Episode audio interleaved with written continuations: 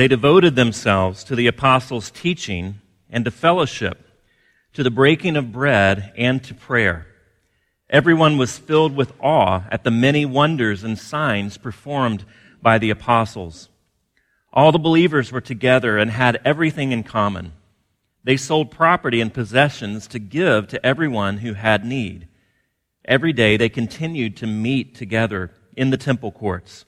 They broke bread in their homes and ate together with glad and sincere hearts, praising God and enjoying the favor of all the people. And the Lord added to their number daily those who were being saved. This is the word of the Lord. Well, welcome to In Town. Good morning again. And uh, if you're new here, we're going through a short series on the church, essentially asking, why does In Town exist? And this morning we're looking at four ingredients or four characteristics of a healthy church. And then next week we'll actually ask the question and hopefully answer it of why does In Town exist in a short sermon. Uh, and then we'll be beginning a study of Galatians. So I hope that you can join us for that. That will take us through the fall and into Advent. Let me pray for our time as we get started this morning talking about the church. Dear Lord, we do want to be a church that is healthy, and that involves so much. And it involves more than we could possibly conjure up on our own. We need to not only hear from you, we need to hear your voice, we need to hear your instruction, but we need grace, we need strength, and we need power to walk in the way that you guide us. Father, for some of us here, the church has not been the most amazing experience. We have scars, we have wounds. Maybe we left church a long time ago and only recently have found ourselves back in the pew. Some of us are very skeptical that the church as an institution could bring anything positive into their lives and into the world. Wherever we find ourselves this morning, would you meet us? Would you meet us with your grace? Would you tell us you love us? And would you guide us as a church into a place of health and vibrancy and vitality, and a place that brings new people into your church, just as these churches seem to have done. Lord, by your strength we pray, and we pray that you would guide us. In Jesus' name, amen. You may have read um, Elie Wiesel's book, Night, uh, in high school or middle school. I missed it in middle school, but read it in seminary, actually, as a part of a pastoral theology class. And it's one of those books that you can't forget. And I know I cried through many parts of it. It's devastating. It's a story of a little boy in a Nazi concentration camp and his relationship with his dad and his relationship with a God who has, in his mind, forgotten Elie. Well, he writes this Wasn't it dangerous to lower one's guard, even for a moment, when death could strike at any time? Those are my thoughts when I heard the sound of a violin. A violin in a dark train where the dead were piled on top of the living.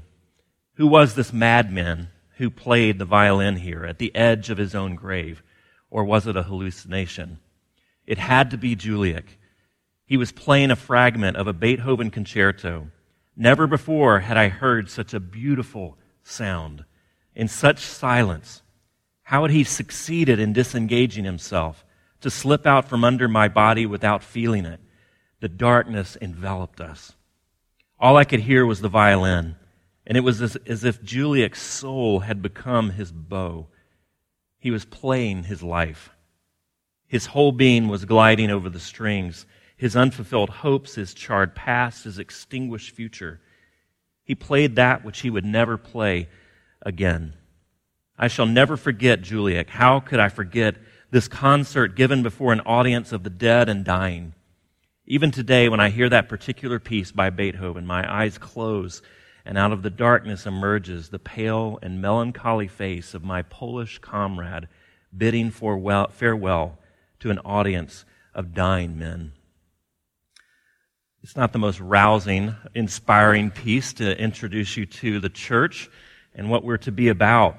It's actually a very sad but a powerful image. Stark contrast. Such darkness and such light. Such horror and such beauty. Such silence and such singing. The song that is performed is not a Pollyanna type of song, a wish. It's not even all that hopeful. but something is strong and powerful and majestic. It's God glorifying. It's, it's Beethoven. Something strong enough to enter into that dark moment and actually challenge it. According to Luke, who's the writer of our passage, that violin, that song, if you will, the concerto in the middle of that terror, that horror, the reality of the world is a picture of the church. And it's a picture of you.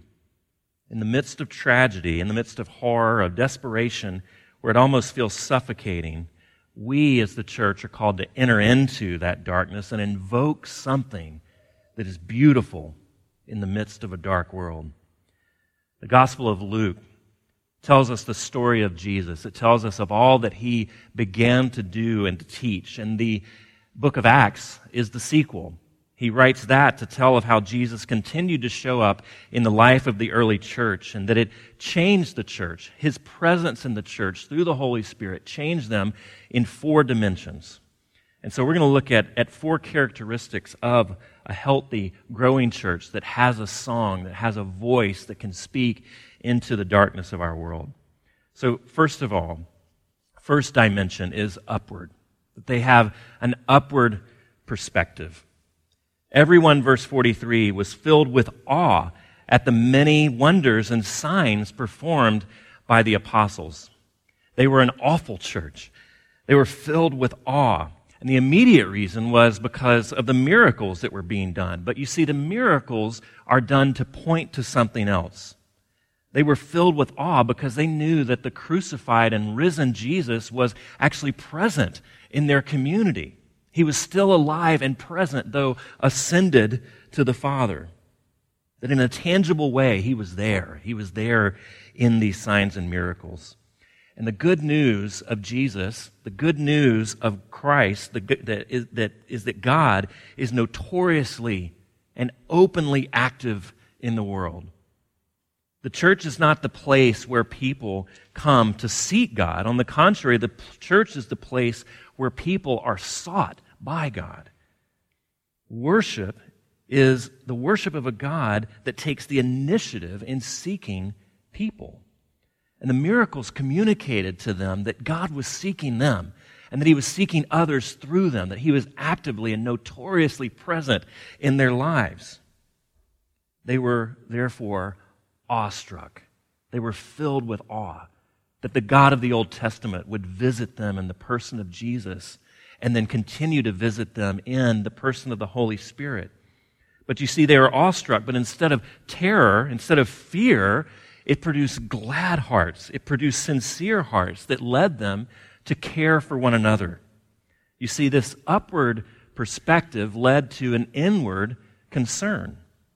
Verse 44 they had all things in common, and they were selling their possessions and their belongings and distributing the proceeds to all, to everyone who had need.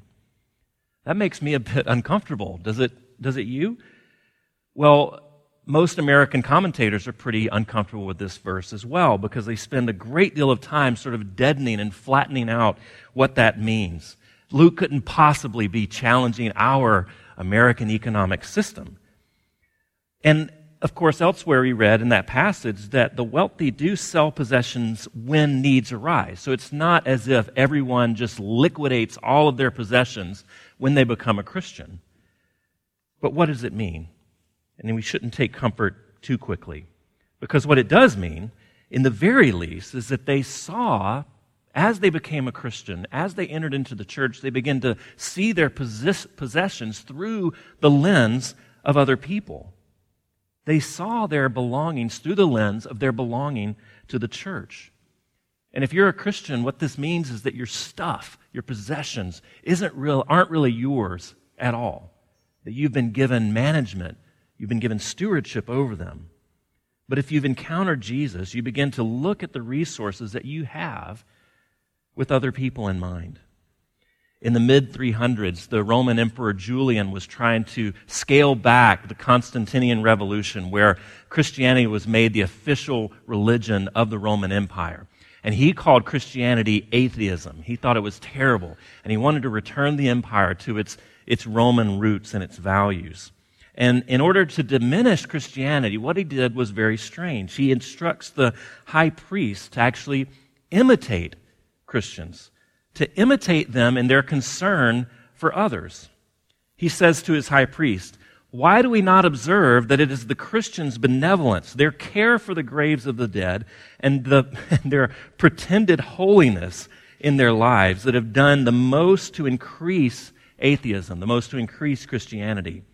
For it is disgraceful that when no Jew has to beg, and the impious Galileans, that is, Christ, Gentile Christians, support not only their own poor, but they support ours as well.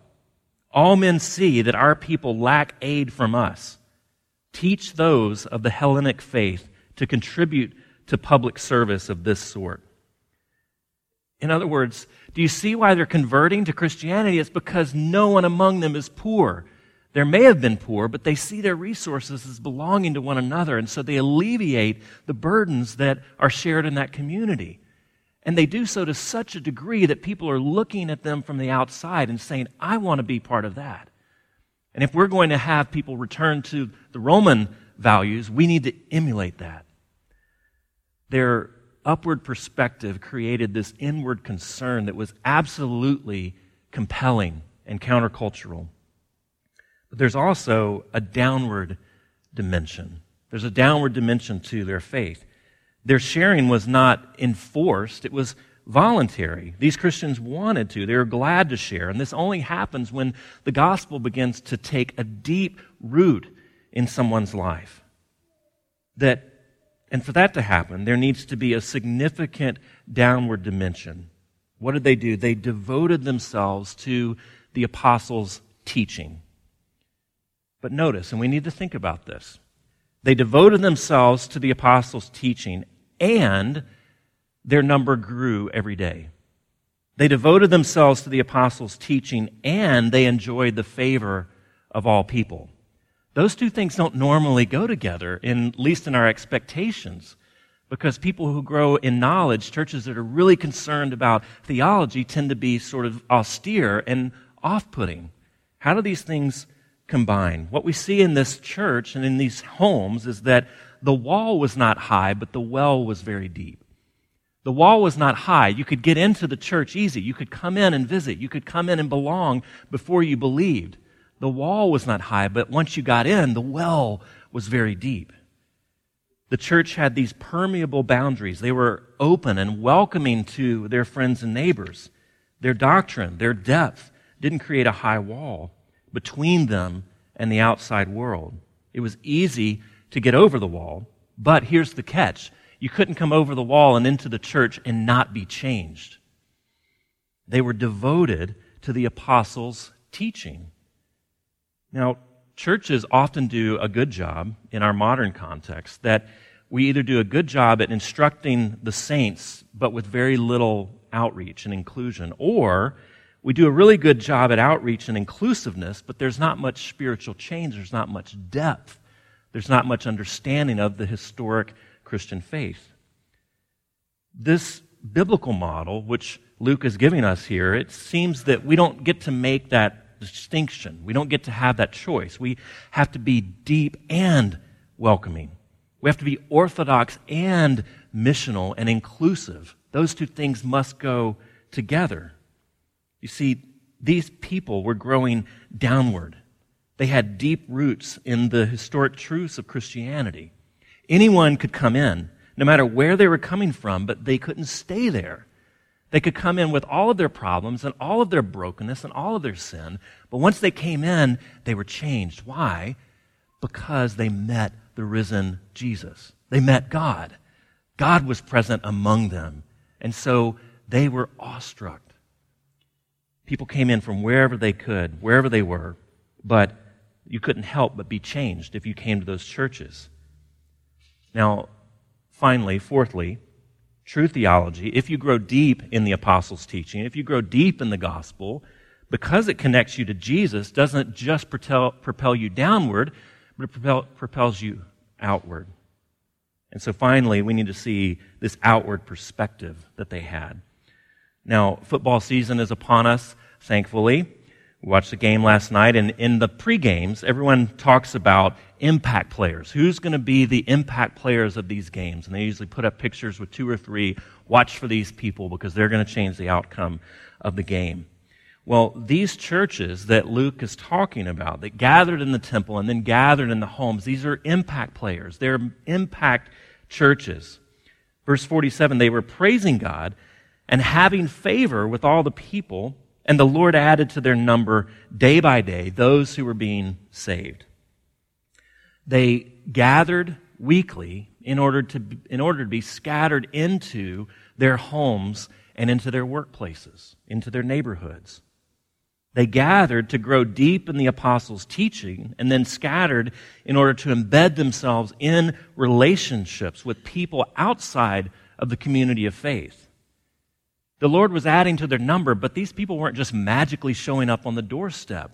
They were engaged with people who were already there, being invited and welcomed in. What the church has historically called evangelism, I believe, is less about first of all, getting people to convert and more about walking alongside people so that they can witness Christianity at work. It's a, a proposing of Christ inside of a trusting relationship rather than the imposing of Christ through coercive words and manipulative relationships. And if you're here this morning and you're a non Christian, you haven't come into the faith, then the church probably has a lot to apologize to you because your sense of Christian evangelism, of outreach, is probably more coercive. It's probably more of where the church is looking down at you and asking you to change and become like us. But you see, Jesus made himself known not by imposition or coercion, but by entering into vulnerable relationships